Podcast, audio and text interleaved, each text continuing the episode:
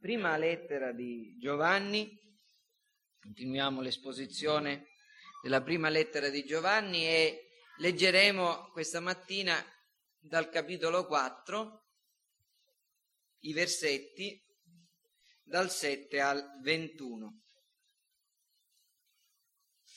Prima Giovanni 4, 7 a 21. Carissimi, amiamoci gli uni gli altri, perché l'amore è da Dio e chiunque ama è nato da Dio e conosce Dio. Chi non ama non ha conosciuto Dio, perché Dio è amore. In questo si è manifestato per noi l'amore di Dio, che Dio ha mandato il suo figlio unigenito nel mondo affinché per mezzo di lui noi vivessimo. In questo è l'amore, non che noi abbiamo amato Dio, ma che Egli ha amato noi e ha mandato suo figlio per essere il sacrificio propiziatorio per i nostri peccati. Carissimi, se Dio ci ha tanto amati, anche noi dobbiamo amarci gli uni gli altri. Nessuno ha mai visto Dio. Se ci amiamo gli uni gli altri, Dio rimane in noi e il suo amore diventa perfetto in noi. Da questo conosciamo che rimaniamo in Lui ed Egli in noi, dal fatto che ci ha dato del suo Spirito. E noi abbiamo veduto e testimoniamo che il Padre ha mandato il Figlio per essere il Salvatore del mondo. Chi riconosce pubblicamente che Gesù è il Figlio di Dio Dio rimane in lui ed egli in Dio. Noi abbiamo conosciuto l'amore che Dio ha per noi e vi abbiamo creduto. Dio è amore e chi rimane nell'amore rimane in Dio e Dio rimane in lui. In questo l'amore è reso perfetto in noi, che nel giorno del giudizio abbiamo fiducia, perché quale egli è, Tali siamo anche noi in questo mondo. Nell'amore non c'è paura, anzi l'amore perfetto caccia via la paura, perché chi ha paura teme un castigo. Quindi chi ha paura non è perfetto nell'amore. Noi amiamo perché Egli ci ha amati per primo. Se uno dice io amo Dio, ma odia suo fratello, è bugiardo. Perché chi non ama suo fratello che ha visto, non può amare Dio che non ha visto. Questo è il comandamento che abbiamo ricevuto da Lui, che chi ama Dio ami anche suo fratello. Amen. Nei miei due ultimi sermoni ho parlato dell'amore cristiano e spero che vi ricordiate ancora che ho definito l'amore cristiano il segno dei segni, poiché se è presente nella sua natura pura e in un alto grado nei nostri cuori, ciò darà un valido aiuto alla nostra certezza. L'amore cristiano è il segno dei segni. La nostra epoca ha vissuto una delle più grandi rivoluzioni silenziose, cioè non combattute con armi. A cosa mi riferisco? Mi riferisco alla ampia, grandissima diffusione dell'elettronica e della tecnologia dei computer. Questa rivoluzione ha introdotto una miriade di eh, parole, di espressioni nuove e ha avuto l'effetto di modificare lo stile di vita di milioni di persone. Tutti gli aggeggi, le macchine eh, elettroniche che abbiamo nelle nostre case, che sono state introdotte nelle nostre case con mm, sempre maggiore diffusione eh, da, possiamo dire, 30 anni a questa parte, hanno profondamente modificato le abitudini di vita di milioni, forse anche miliardi di persone. Una delle espressioni che è più frequente ascoltare oggi è formata da due parole che sono, eh, sono in antitesi, sono una contraddizione in realtà l'una nei confronti dell'altra ed è questa realtà virtuale. Avete, avrete sentito parlare di, questa, di queste cose, realtà virtuale. Che cosa è la realtà virtuale? Questa espressione viene eh, usata per descrivere un insieme di sollecitazioni, di stimoli, di informazioni che giungono ai nostri sensi, a, a, o almeno ad alcuni dei nostri sensi, che sommandosi tra loro fanno sì che il nostro cervello abbia la sensazione di trovarsi in altri luoghi, in altre dimensioni diverse, distinte da quella reale. È una sorta di sogno ad occhi aperti, ma così forte, così eh, reale da sembrare vero. Il virtuale oggi non eh, raggiunge soltanto il campo dei videogiochi. Avete, voi, la maggior parte tra noi sono di una certa età, ma i ragazzi e i giovani hanno questa, eh, la conoscenza del fatto che ci sono videogiochi in cui ti fanno tuffare praticamente dentro quella situazione e non soltanto eh, gli occhi e le orecchie vengono raggiunte da questi stimoli visivi, appunto, suoni, ma eh, addirittura si muove anche il sediolino dove ti trovi. Eh, e queste cose diventano sempre più forti. Ma non, dicevo, non soltanto i videogiochi, ma oggi si sono formate e si formano delle comunità virtuali. Ci sono dei luoghi, chissà dove, nel cyber, nel ciberspazio, così si dice, no? Eh, dove persone si incontrano, discutono, parlano, si scambiano opinioni o informazioni. Non sempre queste cose sono cose vane, a volte anche comunità scientifiche si incontrano per discutere e conferire gli uni con gli altri ma esistono e sono cominciate ad esistere anche delle chiese virtuali. Qualche tempo fa ho sentito parlare di un cimitero virtuale. Insomma, non lo dico queste cose per farvi ridere, ma ve lo dico per farvi capire in quale mondo ci troviamo. La realtà vera, la realtà autentica è sempre più eh, indesiderata dagli uomini e la gente cerca di fuggire in altre dimensioni che li facciano sentire un po' più a loro agio, che li impegnino un po' di meno e non li coinvolgano troppo, ma riescano comunque a dargli certe emozioni e possono avere certi vantaggi. Ora, questa questione della chiesa virtuale mi ha fatto pensare una chiesa virtuale può essere un luogo dove si prega insieme, si condividono delle richieste di preghiera e si prega gli uni per gli altri. Può essere un luogo in cui si ascolta la parola di Dio predicata. Se c'è un predicatore che mette i suoi sermoni in rete, come si dice, o che li fa ascoltare ad altri e altri ascoltano, possono ricevere anche istruzione e ammaestramento, ma c'è una cosa che una comunità o una chiesa virtuale non potrà mai fare, ed è quella che noi troviamo nel versetto 11 del nostro capitolo. Se Dio ci ha tanto amati, anche noi dobbiamo amarci gli uni gli altri. Una Chiesa di Cristo non potrà mai essere virtuale,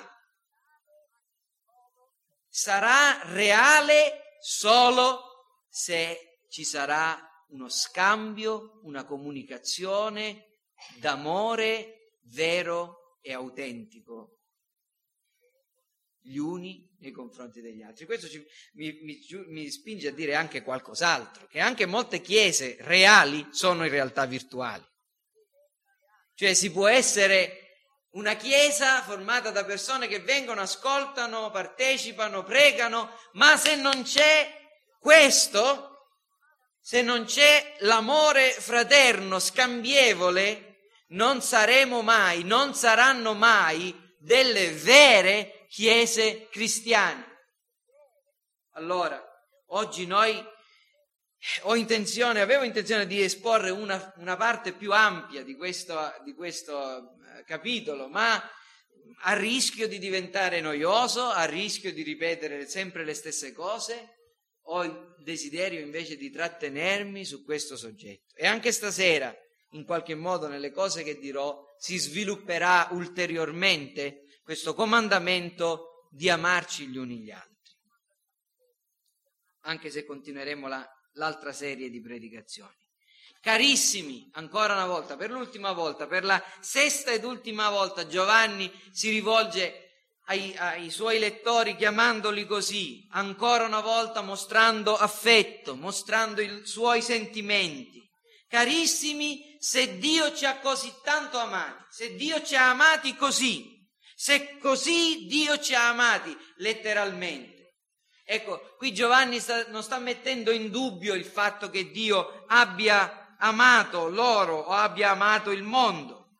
Piuttosto ricorda ai suoi lettori che Dio non è un principio astratto di amore, non è una potenza amorevole ma inespressa, è amore attivo che si è manifestato verso peccatori immeritevoli. In altre parole, Giovanni sta dicendo Dio è amore, ma questo amore non è rimasto nei cieli, non è rimasto confinato nella dimensione dello spirito. Dio ci ha amati, ha amato noi, ha amato voi persone morte nei falli e nei peccati, lo ha mostrato lo ha spiegato, ce lo ha fatto vedere e ci ha amato non poco, ci ha amato tanto.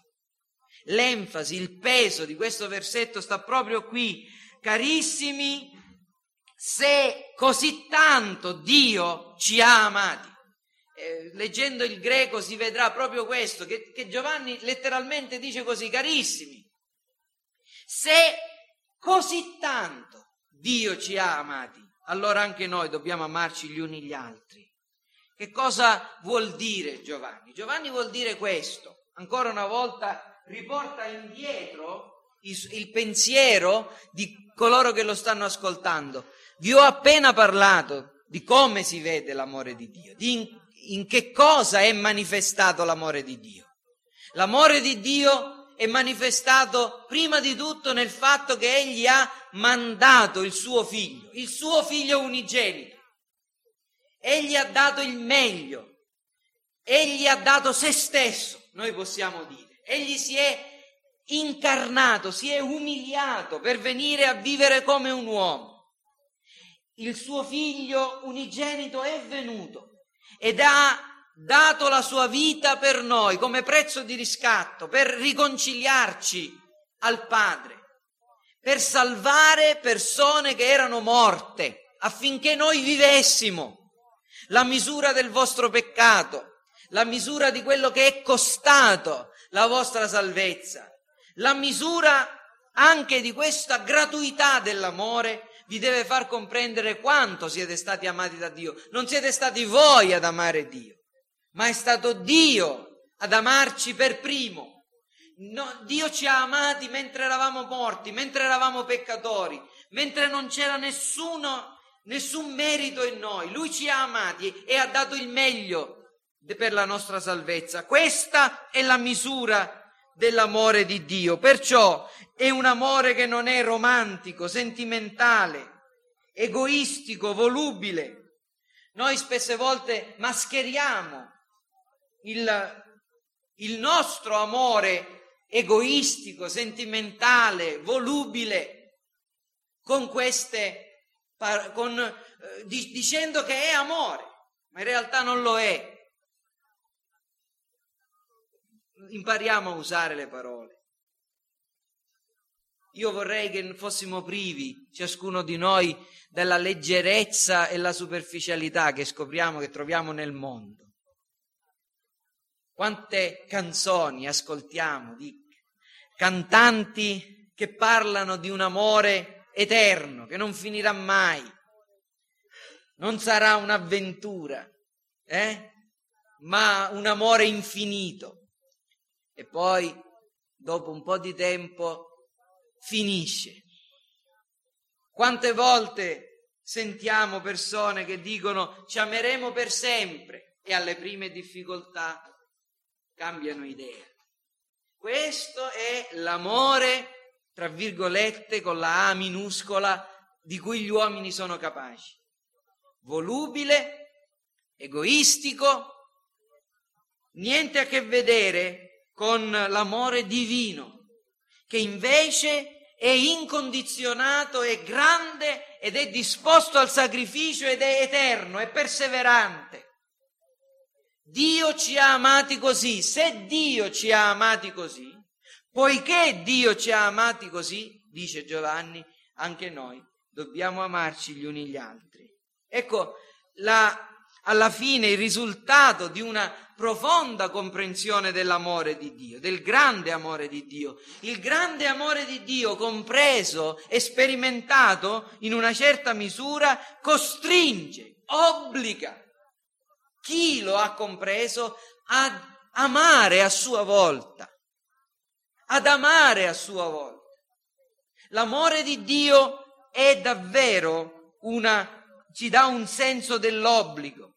E, fratelli, noi dobbiamo amarci gli uni gli altri perché siamo stati raggiunti dall'amore di Dio, perché abbiamo compreso cosa sia, perché possiamo farlo in virtù del fatto che l'amore di Dio è stato sparso nei nostri cuori per lo Spirito Santo che ci è stato dato. Se Dio ci ha così tanto amato, poiché Dio ci ha così tanto amato, anche noi dobbiamo amarci gli uni gli altri.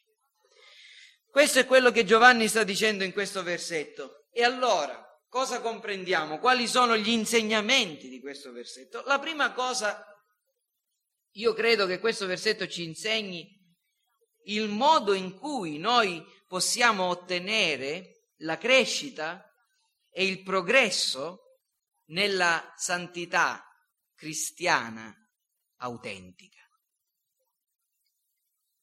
Noi tutti desideriamo crescere. Noi tutti vogliamo essere migliori. Vogliamo essere più santi, vogliamo essere più maturi, vogliamo somigliare di più a Gesù. È vero, fratelli?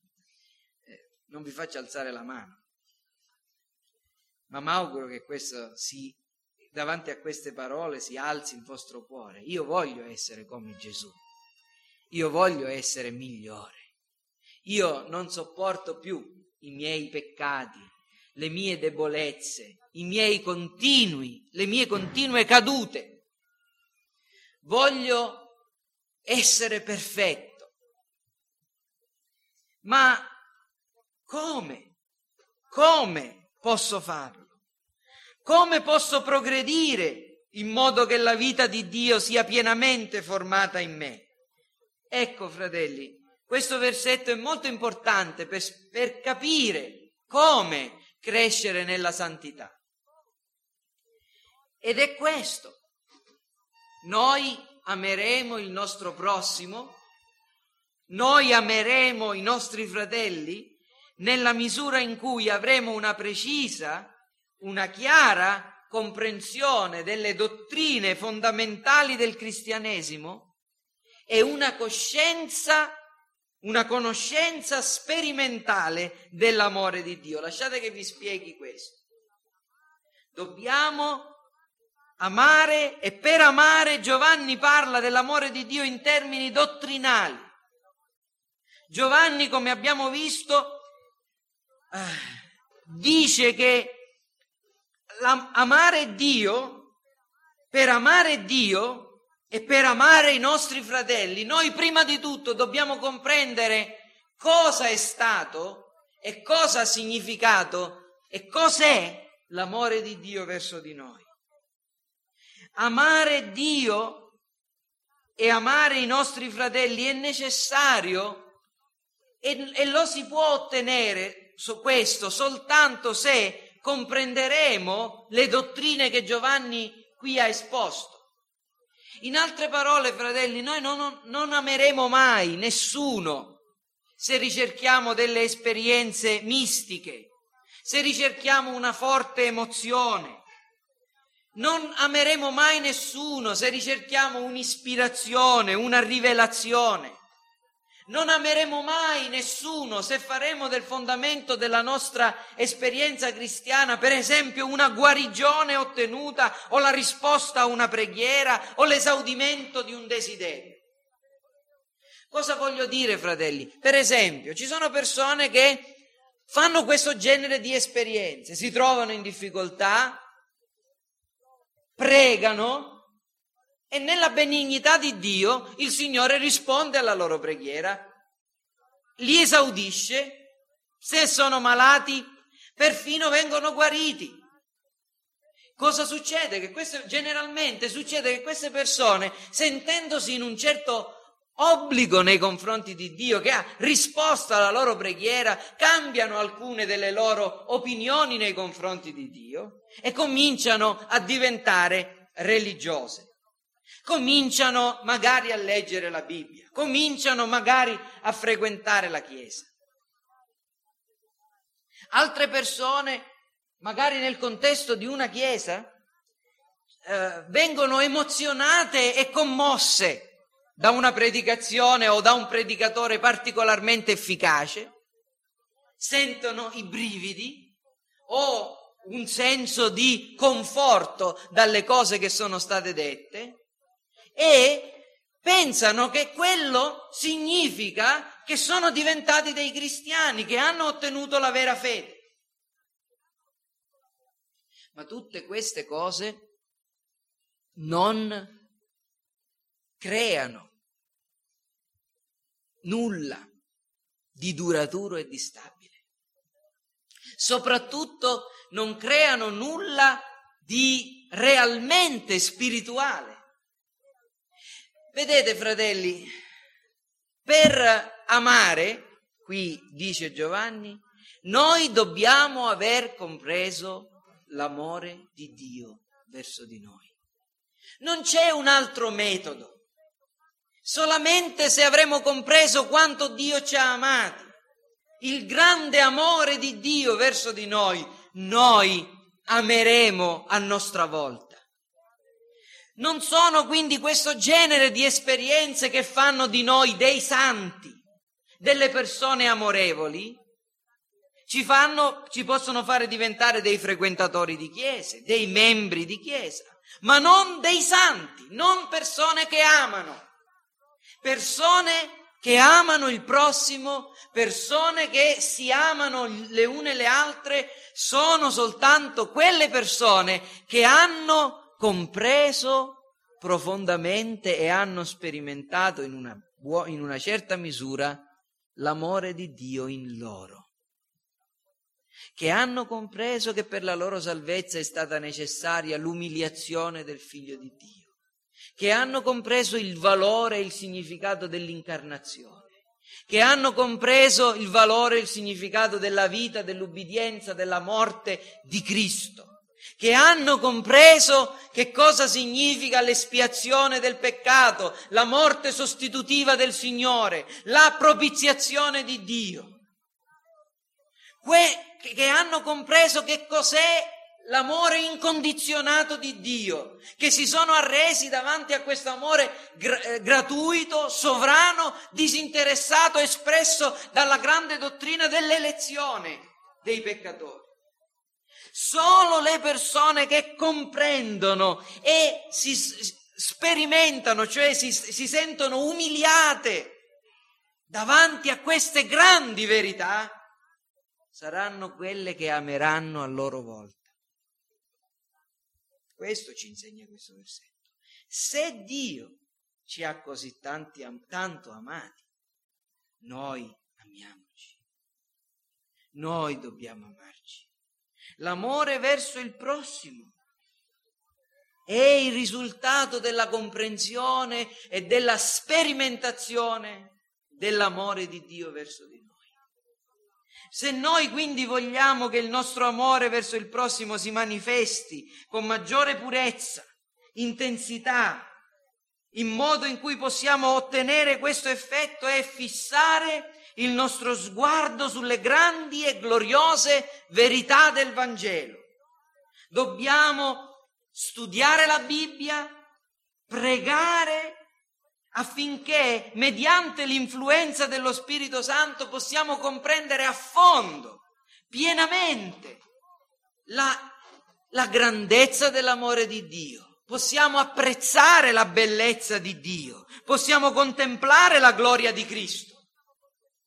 Come, dice l'Apostolo Paolo, noi possiamo essere santificati, trasformati. Così, contemplando a viso scoperto, mediante lo specchio della parola e l'influenza dello Spirito Santo, la gloria di Cristo, saremo trasformati di gloria in gloria, secondo l'azione del Signore, che è lo Spirito. Seconda Corinzi 3:18. Come siamo trasformati di gloria in gloria? come il carattere divino si forma in noi, non facendo altre esperienze, ma comprendendo chi è Cristo, comprendendo chi è Dio così come è stato manifestato in Cristo. È Cristo che dobbiamo contemplare, è il Signore Gesù al quale dobbiamo rivolgerci per poter essere così trasformati. Questa contemplazione, questa comprensione comunica gloria e ci trasforma. Se Dio ci ha così amati, anche noi dobbiamo amarci. Questo significa che più comprendiamo l'amore di Dio espresso in Cristo, perché dove si vede l'amore di Dio? Nel dono di Cristo. Più ameremo non ci sono scorciatoie, non ci sono cortocircuiti per raggiungere la compiutezza cristiana. E questa la via. Quando il Signore ci salva, noi vorremmo diventare in un colpo solo pieni d'amore, pieni d'altruismo, eroicamente eh, cristiani. E il, il grande inganno di molto del cristianesimo contemporaneo, anche evangelico, è questo. Ci insegnano o ci fanno credere che noi possiamo diventare santi da un giorno all'altro, che a un certo punto ci viene data la marcia in più, otteniamo il turbo o cose di questo genere. E non, non sto usando io queste parole, sono quelle usate usualmente per dire che noi in una certa particolare riunione consacriamo il nostro cuore a Dio. Dio ci dà una porzione smisurata di una energia particolare e questo ci fa diventare santi. Questi sarebbero cortocircuiti, scorciatoie che non esistono. Noi diventiamo santi, siamo trasformati di gloria in gloria, nella misura in cui, contemplando a viso scoperto, la gloria de, di Dio che rifulge nel volto di Cristo, veniamo appunto trasformati.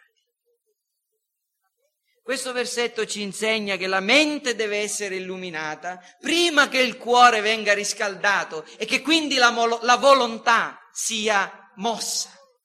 Mente, cuore, volontà. Questa è la strada mediante la quale la verità opera in noi. La seconda cosa che questa, questo versetto ci insegna, che l'effetto della comprensione spirituale dell'amore di Dio è quello di portarci fuori di noi stessi, facendoci servire Dio e il prossimo per gratitudine. E vi spiego quest'altra frase.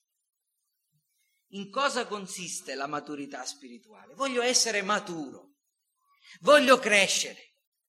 Ma in cosa consiste la maturità spirituale? Chi è un cristiano maturo? Chi è una cristiana matura? La, questa santità che deriva dalla comprensione spirituale dell'amore di Dio, semplicemente in questo. Una consapevole e progressivo rinnegare noi stessi per cercare la gloria di Dio e il bene del nostro prossimo. Chi è una persona matura?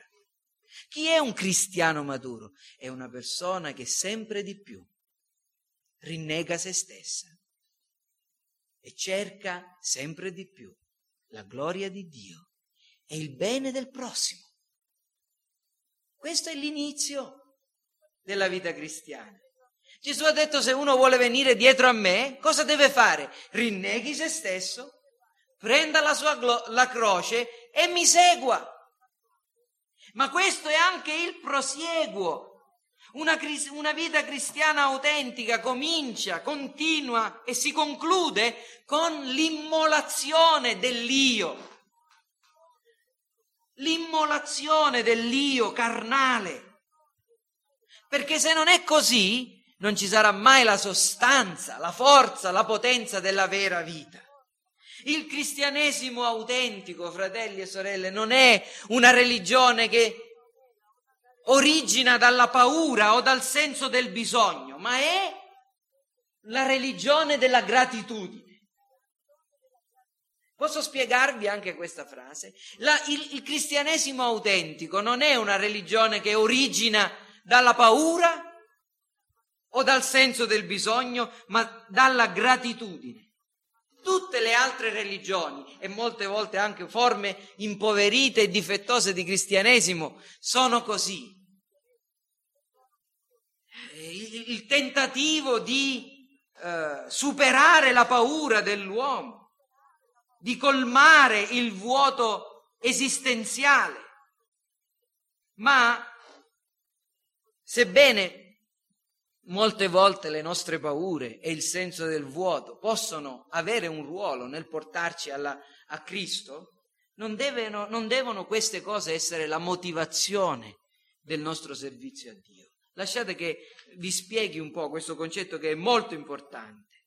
Cosa voglio dire? Se noi andiamo a Dio perché abbiamo paura, ma paura di tante cose, paura dell'inferno, paura della solitudine, paura de, della, de, del futuro. E per cercare un po' di conforto su queste cose. Se andiamo a Dio perché ci manca qualcosa, perché ci manca la salute, perché ci manca la pace interiore, un conforto psicologico, perché ci manca eh, la moglie o il marito o i figli, se insomma questo è il fondamento della nostra ricerca di Dio e della nostra religione, se insomma andiamo, serviamo Dio per paura o nella speranza di avere i nostri desideri soddisfatti, fratelli, questo non è altro che l'espressione dell'egoismo della nostra natura e non la mortificazione del nostro egoismo. Noi serviamo Dio, se così è, semplicemente perché ci aspettiamo da Dio un contraccambio. E quando è l'egoismo a motivare la mia religiosità, il mio cristianesimo, prima o poi tutto questo svanirà, svanirà.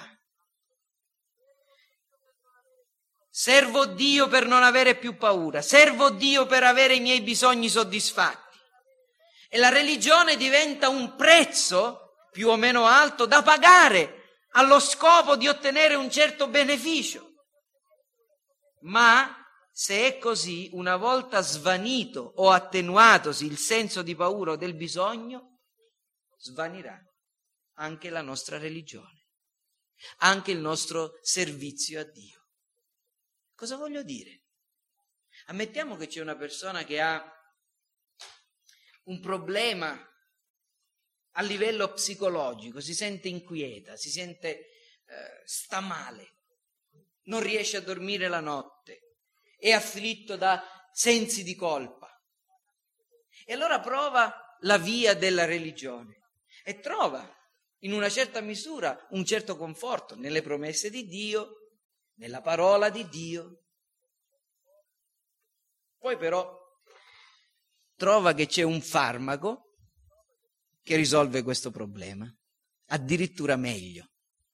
Lo fa stare tranquillo, euforico o euforica e supera questi sensi di colpa e così via. Il suo obiettivo era quello di non stare male. E una volta che questo farmaco avrà fatto quello che in parte o in buona misura faceva la Bibbia o la religione, abbandonerà la religione per rivolgersi a quella pilloletta. Oppure pensiamo a, ad altri che hanno, che si rivolgono a Dio per altre ragioni, perché eh, hanno bisogno per, per, di un lavoro o, o, di qualunque altra cosa a livello materiale.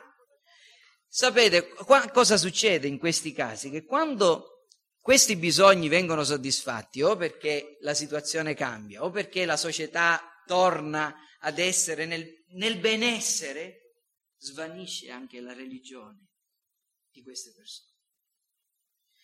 E questo è un fenomeno anche sociologico che si può vedere in molti, in molti casi. La religione autentica e la vera pietà, la vera devozione, il vero cristianesimo non si vede nei tempi di povertà e non è provata tanto dalla povertà, è provata dalla prosperità. È provata dalla prosperità, perché la prosperità e la ricchezza è una tentazione così grande, dinanzi alla quale solo i veri cristiani riescono a vincere.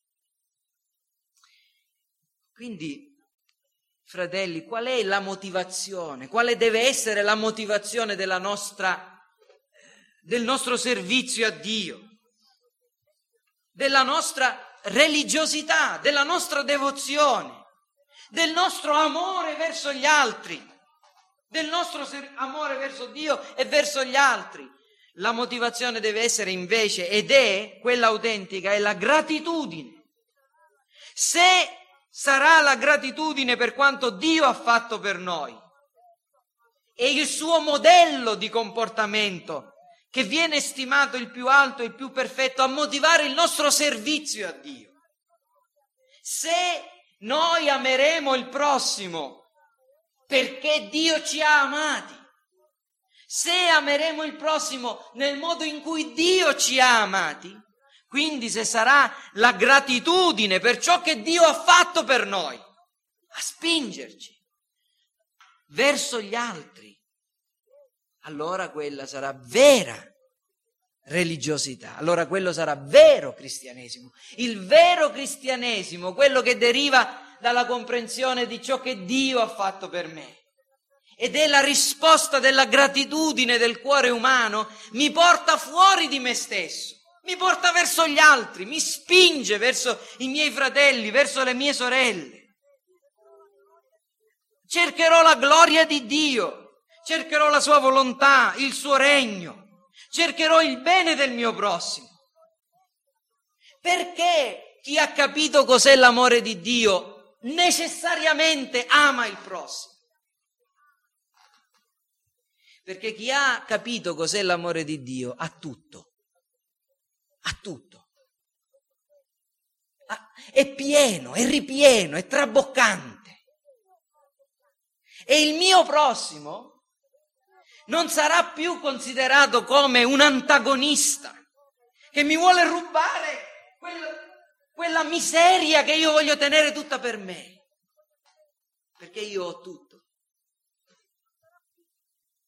Non sarà più un nemico, quindi, un antagonista dal quale mi devo guardare e che devo tenere a distanza. Sarà piuttosto la persona alla quale io vorrò dare, perché ho ricevuto, ho ricevuto tanto. Ho ricevuto più di quello che io posso avere, più, che, più, di quello che posso tenere per me. Ho ricevuto la piena soddisfazione. Dio mi ha così tanto amato che non posso fare altro che a mia volta amare il mio prossimo. Dove vedete e come vedete dove non c'è il cristianesimo? Proprio dal fatto che non c'è questo slancio verso gli altri. Quando vedete una persona che cerca di usare gli altri per la propria soddisfazione, voi potete star certi che in quella persona non c'è la pienezza dell'amore divino. Ora ho tutto ciò che può farmi felice. Capite perché questo versetto ci insegna che cos'è questa, questo, questa maturità spirituale, questa portarci fuori di noi stessi. Chi è pieno di Dio e non pieno di sé si spinge verso il prossimo. E l'ultima cosa, una chiesa cristiana autentica è un luogo dove l'amore è evidentemente, realmente praticamente manifestato al libero corso e ogni suo membro cresce e matura in esso. L'ultima dottrina che deriva da questo versetto riguarda la definizione di ciò che è una chiesa cristiana. È un luogo frequentato, è una società di persone che hanno compreso, che hanno sperimentato il grande amore di Dio, che sono state in una certa misura condotte fuori di se stesse e per servire Dio il prossimo a causa del senso di gratitudine. Questo è una Chiesa cristiana. Una Chiesa cristiana è formata da persone che hanno capito cos'è l'amore di Dio e che amano che hanno realizzato e sperimentato l'amore di Dio e che manifestano l'amore. Altrimenti non è una chiesa reale, è una chiesa virtuale, è una chiesa che ha nome di vivere ed è morta, è una chiesa che non è una chiesa. Perché la chiesa di Efeso viene rimproverata dal Signore perché il suo amore si era raffreddato, perché è lì il segno della maturità spirituale. È lì che è mostrato il vero cristianesimo. L'Apostolo Paolo prega per i Tessalonicesi e dice Dio stesso, il nostro Padre e il nostro Signore Gesù Cristo ci appianino la via per venire a voi e quanto a voi, questo è il mio desiderio, questo è quello che chiedo, quanto a voi il Signore vi faccia crescere e abbondare in cosa? In amore, gli uni verso gli altri, come anche noi abbondiamo verso di voi per rendere i vostri cuori irreprensibili in santità. Vedete la santità dov'è? La maturità dov'è? Dove c'è l'abbondanza dell'amore. Dove c'è l'abbondanza di questo amore, che ci spinge fuori di noi stessi, verso il nostro prossimo. Una chiesa senza il calore dell'amore è un cadavere. Potrebbe apparire reale quanto una di quelle statue che si vedono nei musei delle cere. Potrebbe apparire attiva come un motore di una macchina perfetta.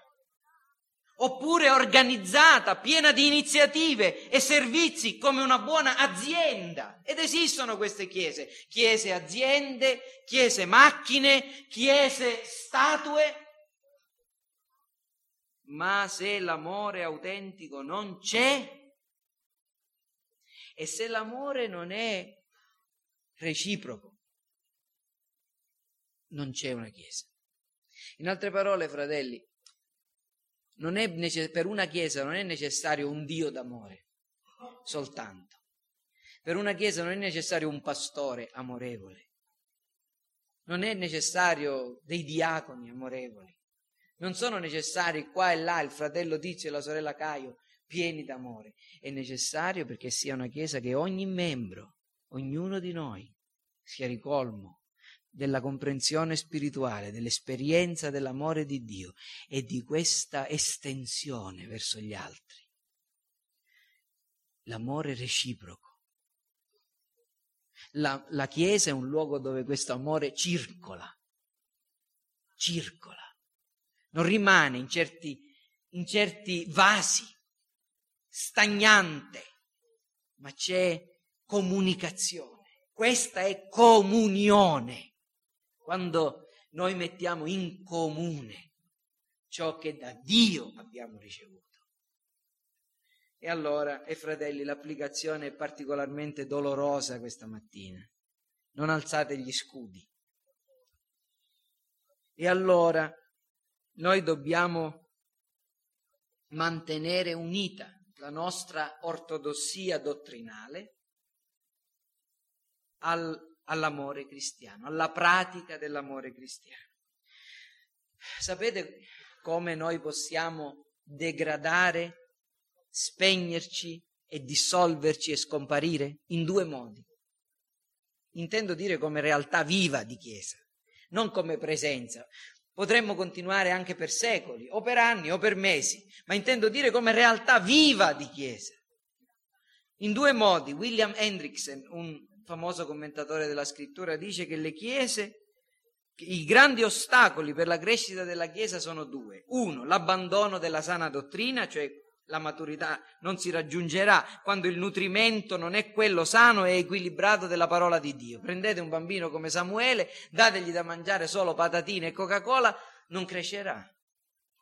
Deve mangiare tutto. Deve mangiare il cibo sano della parola. Ma c'è un altro ostacolo, l'assenza dell'amore, che è la raggelante indifferenza nei confronti dei cuori, della vita, dei problemi, delle prove di coloro che cerchiamo di persuadere dal di fuori o che sono in mezzo a noi, quando c'è questa indifferenza, questa attitudine ad andare in chiesa come si va al teatro o al cinema. Non ci può essere maturità, non ci può essere crescita, non ci può essere sviluppo. E allora, poniamoci delle domande. Le nostre relazioni fraterne, fratelli, a voi sto parlando, non a quelli che sono fuori.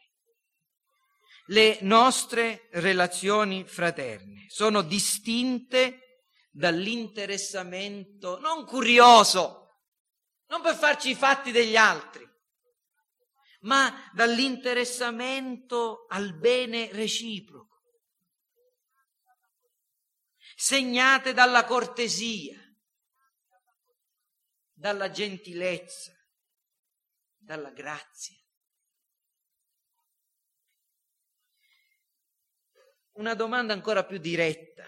Prendete mai l'iniziativa di donare voi stessi agli altri e di fare qualcosa per il bene e la felicità altrui? Prendete mai l'iniziativa di fare voi stessi qualcosa affinché altri possano essere benedetti, felici, senza aspettarvi di ricevere una sollecitazione o che qualcuno ve lo chieda. Avete questa mentalità? Questo significa amare. Dio non ci salva quando noi diciamo, Signore, per piacere, mi salvi. L'amore di Dio è previene tutto questo. Lui ci ha amati per primo. E amare significa fare la stessa cosa, per primo. Andare incontro. Prendere l'iniziativa. Non aspettare, correre verso. Non rimanere dove siamo, uscire fuori da noi stessi. Lo fate? Vi impegnate a sacrificare i vostri interessi, la vostra convenienza per il bene della Chiesa? Per il bene dei vostri fratelli? E, e un'altra cosa, che cosa dobbiamo dire rispetto a coloro che vengono tra noi? Che sono venuti, che sono e che verranno tra noi. Verranno tra noi persone che magari sono ancora pieni di pregiudizi e sono poco persuasi e non hanno ancora un'opinione precisa, formata riguardo alla dottrina, alla pratica della nostra Chiesa. Vengono tra di noi e vedono cose strane, vengono tra di noi e vedono che non, non siamo molto ferventi, dicono loro. Perché? Semplicemente perché non abbiamo un'orchestra, semplicemente perché non alziamo le mani e ondeggiamo o cose di questo genere. Oppure perché cantiamo un certo tipo di cantici e non altri, o cose del genere. Come vi comportate nei confronti di queste persone? Vi lanciate verso di loro amorevolmente? Cercate il modo in cui potete rinnegare voi stessi per servirli, incoraggiarli, istruirli e correggerli. O questi siamo noi. Se vi piace, bene, se no, dice la porta. Questo non è amore. Noi dobbiamo comprendere che se noi siamo arrivati qui, fratelli, è stato attraverso gradi. E se uno di voi, o voglio dirvi qualcosa, se me stesso, io stesso, dal 1987 facessi, avessi fatto un salto al 2002, oggi, per entrare in un luogo, in un contesto come questo, probabilmente anche noi saremmo rimasti molto sconvolti o perlomeno perplessi. Dobbiamo comprendere che si arriva a certe comprensioni e a capire il vero valore delle cose, della dottrina, per gradi per gradi e dobbiamo comprendere e andare incontro alle debolezze di coloro che vengono tra di noi. E tutto ciò vi voglio dire che è costoso, perché amare è costoso. E non abbiamo alcuna garanzia che il nostro amore verso gli altri produrrà gli effetti sperati, anzi, spesse volte più mostreremo amore, affetto, spenderemo, ci daremo, tro- troveremo come contraccambio ingratitudine, spalle eh, rivolte, saluti e baci. Però vi voglio dire una cosa, che non sarà mai sprecato e non sarà mai inutile. Amare significa soffrire, ma soffrire e amare in questo modo non è mai inutile. Prima di tutto perché glorifica Dio, secondariamente perché noi non dobbiamo essere interessati agli effetti, dobbiamo essere interessati all'ubbidienza. E se Dio ci ha amati, noi dobbiamo amare. Basta. Finito, finisco con l'ultima cosa. La nostra crescita e la nostra santificazione personale sono proporzionate alla misura della nostra dedizione alla comprensione della verità dottrinale e all'esercizio dell'amore fraterno, l'amore cristiano. Cosa voglio dire? Voglio dire, fratelli, che noi dobbiamo somigliare a Gesù, che è la personificazione dell'amore. La sua persona, la sua missione sono l'illustrazione perfetta dell'amore. Egli è la via, la verità, la vita. E da dove deriva questa differenza che c'è tra noi e Cristo? È dovuta alla debole comprensione di chi Egli è, di cosa Egli abbia fatto davvero per noi. Deriva dalla debolezza del nostro amore verso di Lui e la debolezza del nostro amore verso i fratelli è proprio causata da questo. Abbiamo compreso e sperimentato poco dell'amore di Dio. Vogliamo essere come individui e come Chiesa più conformi a Cristo, c'è una sola via, credere alla verità nel modo più preciso possibile e esercitare l'amore nel modo più intenso possibile. e così diventeremo santi, così cresceremo e così la nostra vita cristiana sarà una vita cristiana reale, vera, e la nostra Chiesa sarà una Chiesa cristiana vera, reale, non virtuale. Che il Signore ci aiuti. Amen. Chiniamo il capo. Padre nostro celeste, noi ti preghiamo, Signore, che le cose che sono state dette questa mattina si possano scrivere nel profondo dei nostri cuori. Ti preghiamo, Signore, che tu ci conceda di comprendere in modo più chiaro, più preciso, quanto è stato grande, profondo, intenso e quanto è puro il tuo amore verso di noi.